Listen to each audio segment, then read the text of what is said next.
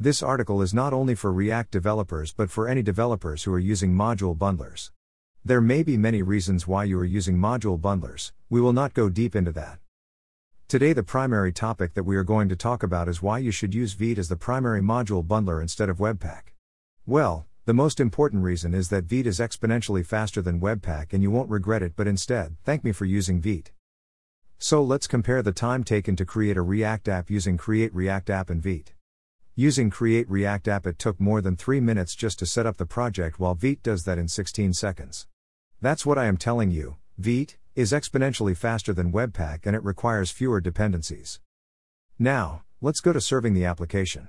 For the initial compiling time, Webpack created using Create React App takes more than a minute or two while Vite does that almost instantly. Now the most important why I choose Vite over Webpack is the hot reloading. To do hot reloading in Webpack when the project gets bigger it becomes more and more lengthy and at one time, it took about 30 seconds while Vite took no longer than 2 seconds at the most. For the most part, Vite feels instantaneous. Moreover, your computer will be a lot faster and more responsive when working with Vite because it doesn't take much memory. The syntax to create React app with 1. Vite, npx create Vite. 2. Create React app, npx create React app, folder name. That's all from my side today. And remember to use Vite always. Happy coding!